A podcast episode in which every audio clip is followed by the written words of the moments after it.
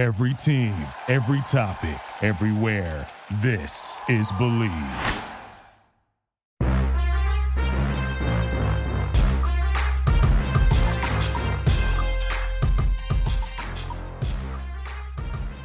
Welcome to Sports Time Machine here on the Believe Podcast Network, the number one podcast network for professionals. I'm Anna Kagarakis, and each week we head down memory lane as I take you back in time and remember some of the greatest moments in sports history. Leave your flux capacitor at home. All you need to do is subscribe to the show on iTunes or any of your other favorite directories like Spotify, Google Play, Stitcher, Luminary, and TuneIn. Now, a lot of interesting events happened this week in history in sports. We've seen one of the greatest returns ever in basketball. Two legendary baseball players had their lifetime bans lifted, and one city lost two different teams, and so much more. So let's step into the sports time machine. Roads? Where we're going, we don't need roads.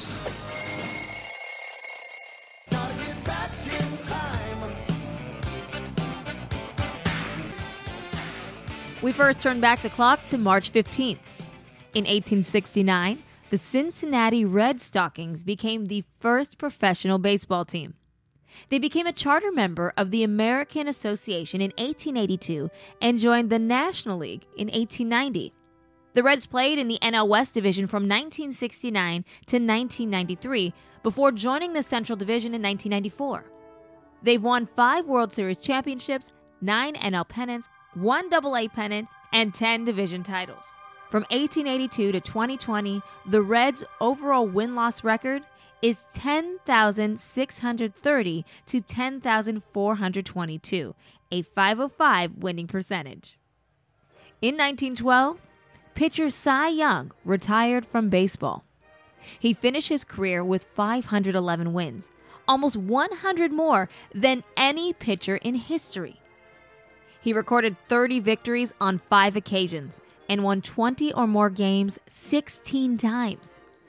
He also holds MLB records for most career innings pitched with 7,356, games started at 815, and complete games with 749. Cy Young threw his first no hitter on September 18, 1897. Then on May 5, 1904, pitched the first perfect game of the 20th century, a day he considered to be his greatest in baseball. He totaled three no hitters throughout his career. Cy Young was elected to the National Baseball Hall of Fame in 1937, and in 1956, one year after his death, the Cy Young Award was created to honor the best pitcher in Major League Baseball for each season. The first award was given to Brooklyn's Don Newcombe. Originally, it was a single award covering all of baseball, but the honor was divided into two Cy Young Awards in 1967, one for each league. Same date, 1962. Wilt Chamberlain becomes the first player to score 4,000 points in a single NBA season, finishing the year with 4,029 points. He holds four of the top five spots on the points leaderboard, with Michael Jordan the third spot at 3,041 points. Side note three pointers were not implemented until the 1979 1980 season.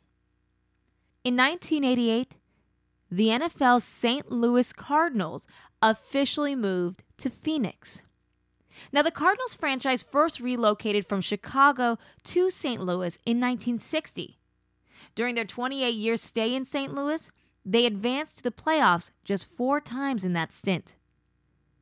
Thanks to numerous years of mediocre play, an old stadium, dwindling game attendance, the owners, the Bidwells, decided it was time once again to move the team. Big Red owner Bill Bidwell finally made the comment that most of us didn't want to hear. Bidwell announced late this morning that the football Cardinals are leaving St. Louis for Phoenix, Arizona, and they'll play their 88 home games at Sun Devil Stadium in Tempe. Bidwell had just finished a meeting with NFL Commissioner Pete Rozelle in New York. And so, if 75% of the NFL owners approve the proposed franchise shift, the Big Red will become the Arizona Cardinals. So, on March 15, 1988, the NFL team owners voted to allow the Cardinals to move from St. Louis to Tempe, Arizona for the 1988 NFL season. The NFL returned to St. Louis in 1995, welcoming the Los Angeles Rams. But you know the old saying, fool me once, shame on you, fool me twice, shame on me? Well, unfortunately, shame on St. Louis. In 2015, the Rams announced they were moving back to Los Angeles, making St. Louis the first city to have lost two NFL teams that have relocated in the western United States. St. Louis filed a lawsuit against the Rams, and a Missouri judge reportedly plans to start the trial of that lawsuit in January of 2022, about a month before the Super Bowl is held in Los Angeles. March 16, 1994. Figure skater Tonya Harding pled guilty in Portland to conspiracy to hinder prosecution for covering up an attack on skating rival Nancy Kerrigan. Harding avoided jail but drew a $100,000 fine. So make sure to listen back to the episode of Sports Time Machine where I discuss the day Kerrigan was attacked. Also on March 16th, in 2020, Major League Baseball suspended the remainder of spring training and delayed the start of the regular season in response to the COVID 19 pandemic. All right, welcome back to CBS Sports HQ. Also on CBS Sports Network, we have more breaking news this Thursday afternoon from the world of Major League Baseball. Uh, just issued this announcement regarding spring training and the season. Major League Baseball to delay the 2020 opening day by at least two weeks. Uh, Major League Baseball was supposed to start two weeks from today on March 26th. That will now be pushed back at least two weeks. Also, spring training games have been canceled as of 4 p.m p.m. Eastern today, and WBCQ games postponed as well. Uh, it goes on to say Major League Baseball will continue to evaluate these ongoing events, as will we. After a nearly four month delay, it is finally time to play ball. The Major League Baseball season is set to begin tonight after the pandemic shut things down for some time. The first game is scheduled for the nation's capital. The world champion Washington Nationals will take on the New York Yankees, and Ed O'Keefe is outside Nationals Park. Not only will teams look different this season because several high profile players opted not to play this abbreviated season amid the pandemic, but the way the game is played will actually be different due to league restrictions on who can be in the stadium and how exactly the teams play ball. St. Patrick's Day is March 17th. The luck of the Irish was on one baseball player's side. In 1936, at 21 years old, future Baseball Hall of Famer Joe DiMaggio made his Yankee debut in a big way, collecting four hits, including a triple, in an 8 7 exhibition loss to the Cardinals. In 1946, Montreal Royals infielder Jackie Robinson made his preseason debut at City Island Ballpark in Daytona Beach. It was the first ever spring training game. It would also be the first game Robinson played as a member of the Brooklyn organization. Robinson thus became the first black player to openly play for a minor league baseball team against a major league team since the de facto baseball color line had been implemented in the 1880s. While Robinson went 0 for 3 at the plate, he did reach on a force play, stole second base, and scored on catcher Pharrell Anderson's base hit more than 4,000 fans were in attendance, which included almost 1,000 African Americans. 19 years later, on that same date, in 1965, Jackie Robinson continued to break barriers by becoming the first African American to be a member of a national network broadcasting team when he signed on to announce games with ABC. March 18th, 1985. Baseball Commissioner Peter Ueberroth reinstated Willie Mays and Mickey Mantle. But why did he need to reinstate two legends of the game? While both players were no longer in baseball, unfortunately, many of the game's legends never got the opportunity to make the same kind of money that players make today. Mantle and Mays' paychecks paled in comparison to even the most ordinary players you see on the diamond now. Retired ball players often took on odd jobs just to make ends meet. Both got involved in working as casino greeters and autograph signers in Atlantic City and New Jersey. This involved chatting with guests and partaking in various casino events and activities. But according to then Commissioner Bowie Kuhn, a casino was no place for a baseball hero and Hall of Famer. Mays was banned in 1980, Mantle in 1983. The dishonor didn't last, however. After Kuhn stepped down as commissioner, his replacement, Peter Ueberroth, reversed the decision, reinstating both men immediately. He went on to say, they are exceptions to the current guidelines. I am bringing back two players who are more a part of baseball than perhaps anyone else. Now, speaking of comebacks, in 1995, Michael Jordan delivered the best press release of all time, saying just two words I'm back. Hey, Mikey, we like it. Not a huge surprise, but clearly one of the great comebacks since Burt Reynolds' hairline. It came in a two word statement, which is now just begging to have a Nike campaign built around it. Quote unquote, I'm back. Those two syllables announced that Jordan was ending his 17 month NBA retirement. Now, Sports Illustrated plastered the words across the front page in the March of 1995 issue, which was dedicated to the Bull Stars' comeback. But I think my favorite part was the announcement came via fax machine. If you're Generation Z and don't know what that is, I'm sure there's a TikTok video out there that can explain it better than me. The next day, on March 19th, the GOAT graced the hardwood, rejoining the Bulls to take on Reggie Miller and the Indiana Pacers. Michael Jordan warming up at Market Square Arena more than three hours before today's scheduled tip-off. 21 months have passed since Michael Jordan last played competitive basketball. For 21 months, the NBA was without its supreme artist. There may be many interesting peripheral aspects to both his departure and return, but at the heart of it is simply this. The best in the world is back. Today, an artist returns to his true canvas, the hardboard courts of the NBA. Michael Jordan is back. Now, Jordan wore number 45 during the game because the number 23 had been retired by the Bulls following his retirement. Now, in his return, he had scored 19 points, grabbed six rebounds, and tallied six assists in 43 minutes of action. The Bulls lost 103 to 96 in overtime. An estimated 35 million people tuned in to the nationally televised game, and it's still the most watched game in NBA history. Three days later, Jordan dominated for 55 points against the Knicks at Madison Square Garden, signifying that Jordan was back. Hey guys, hey guys, look who's finally ready to play.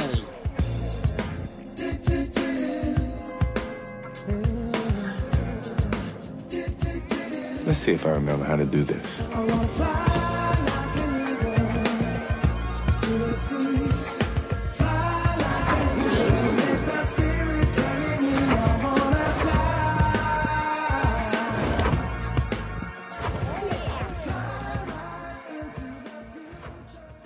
March 20th. This one goes out to the ladies for National Women's History Month. In 1934, American all around super athlete Babe Didrikson Zaharias pitched a hitless inning for the Philadelphia A's in their spring training game against the Dodgers. Didrikson is still recognized as the world record holder for the farthest baseball thrown by a woman. Babe had won two gold medals in the 1932 Summer Olympics for track and field before turning to golf and winning 10 LPGA major championships. In 1976, Zaharias was inducted into the National Women's Hall of Fame. And in 1981, the U.S. Postal Service issued an 18 cent stamp commemorating her accomplishments. On January 7, 2021, Zaharias was awarded the Presidential Medal of Freedom by President Donald Trump. March 20th, 1990. The LA Lakers retired Kareem Abdul Jabbar's number 33 less than a year after his retirement.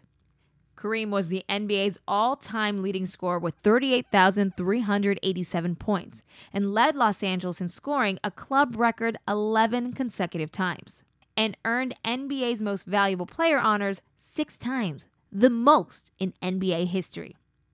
He was named NBA Rookie of the Year in 1970, named Most Valuable Player of the NBA Finals twice in 1971 and 1985, and was a member of the All NBA First Team 10 times. He was also selected to play in 19 NBA All Star games, selected to the NBA's All Defensive First Team on five occasions, and led the NBA in block shots four times. He played 20 years in the NBA, 14 with the Lakers, and 6 with Milwaukee. And Kareem is also credited for one of the most unstoppable moves ever his trademark skyhook. Kareem with big pressure. Kareem with the skyhook. Chicago found Kareem Abdul-Jabbar virtually unstoppable. When you say the big man, you're talking about only one man. Here he comes, Kareem Abdul-Jabbar And the sky hook. The sky hook. Here's the sky hook. And becomes the second player in NBA history to reach 31,000 career points. Sky hook by Kareem Abdul-Jabbar. Sends it to Kareem. Sky hook up He is one of the few players in the NBA to have his jersey retired by not one, but two franchises. March 21st, 1985. Arthur Ashe was nominated for the International Tennis Hall of Fame. Ashe became the first African American male to win the U.S. Open in 1968, the Australian Open in 1970, and Wimbledon in 1975. In 1963, he was the first African American chosen to play the Davis Cup for the United States, and in 10 years, represented his country and helped the U.S. win five championships. Along with his historical and brilliant tennis career, he was an activist, author, educator, and a campaigner for civil rights and racial equality, not only in the United States, but also globally. His life, unfortunately, was tragically ended in 1993 after he contracted HIV from a blood transfusion following a heart bypass surgery. But his legend lives on. In 1993, he was posthumously awarded the Presidential Medal of Freedom by President Bill Clinton. ESPN's ESPY Awards awards the Arthur Ashe Courage Award to a person in the sports world that exhibits courage in the face of adversity. There have been some truly inspiring events that happened this week in sports history, many that we will remember for years to come. But there are also some other interesting things that happened this week in pop culture history. March 15, 1962, five research groups announced the discovery of antimatter. And in 1972, The Godfather premiered in New York City. Directed by Francis Ford Coppola, starring Marlon Brando and Al Pacino. It won the Academy Award for Best Picture in 1973. On March 17, 1845, the rubber band was patented by Stephen Perry of London. It's now time for some birthday shoutouts. Happy birthday to Bobby Bonds, outfielder and coach and father of Barry Bonds. Happy birthday to baseball player Kevin Youkilis, also known as the Greek god of walks, even though he's not Greek. A happy birthday to NFL quarterback Rodney Peete, NBA stars Blake Griffin and Joel Embiid, couple Olympians, soccer star Mia Hamm, and American swimmer and five time Olympic gold medalist Katie Ledecky. And finally, since it's St. Patrick's Day this week, let's honor some of the top athletes named Patrick Patrick Mahomes, Patrick Ewing, Patrick Reed, Patrick Marleau, Patrick Kane, Danica Patrick, but how about Ryan Fitzpatrick? Little Fitz magic for you to end the show. Well, that will do it for today.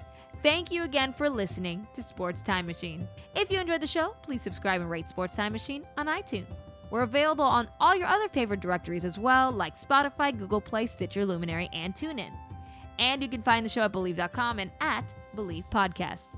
And don't forget to follow me on Twitter at Anna Kagarakis, that's K A G A R A K I S. And I'm also on Instagram at Anna Kags. If you're interested in advertising on the show, please contact Believe at Bleav.com. Well, time flies when you're having fun. Thanks for heading down memory lane with me. I'm Anna Kagarakis, and we'll talk soon.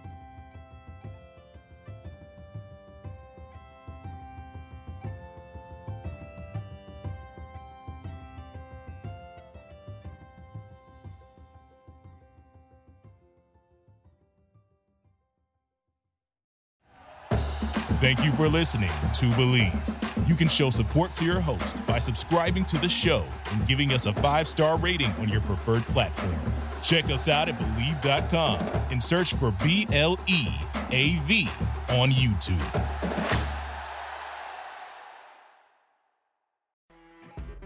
You know, when you're listening to a true crime story that has an unbelievable plot twist that makes you stop in your tracks? That's what our podcast, People Are the Worst, brings you with each episode. I'm Rachel. And I'm Rebecca. We're identical twins who love true crime cases that make you say, didn't see that coming, and we hate the people responsible for them. Listen to People Are the Worst now on Apple, Spotify, or wherever you get your podcasts.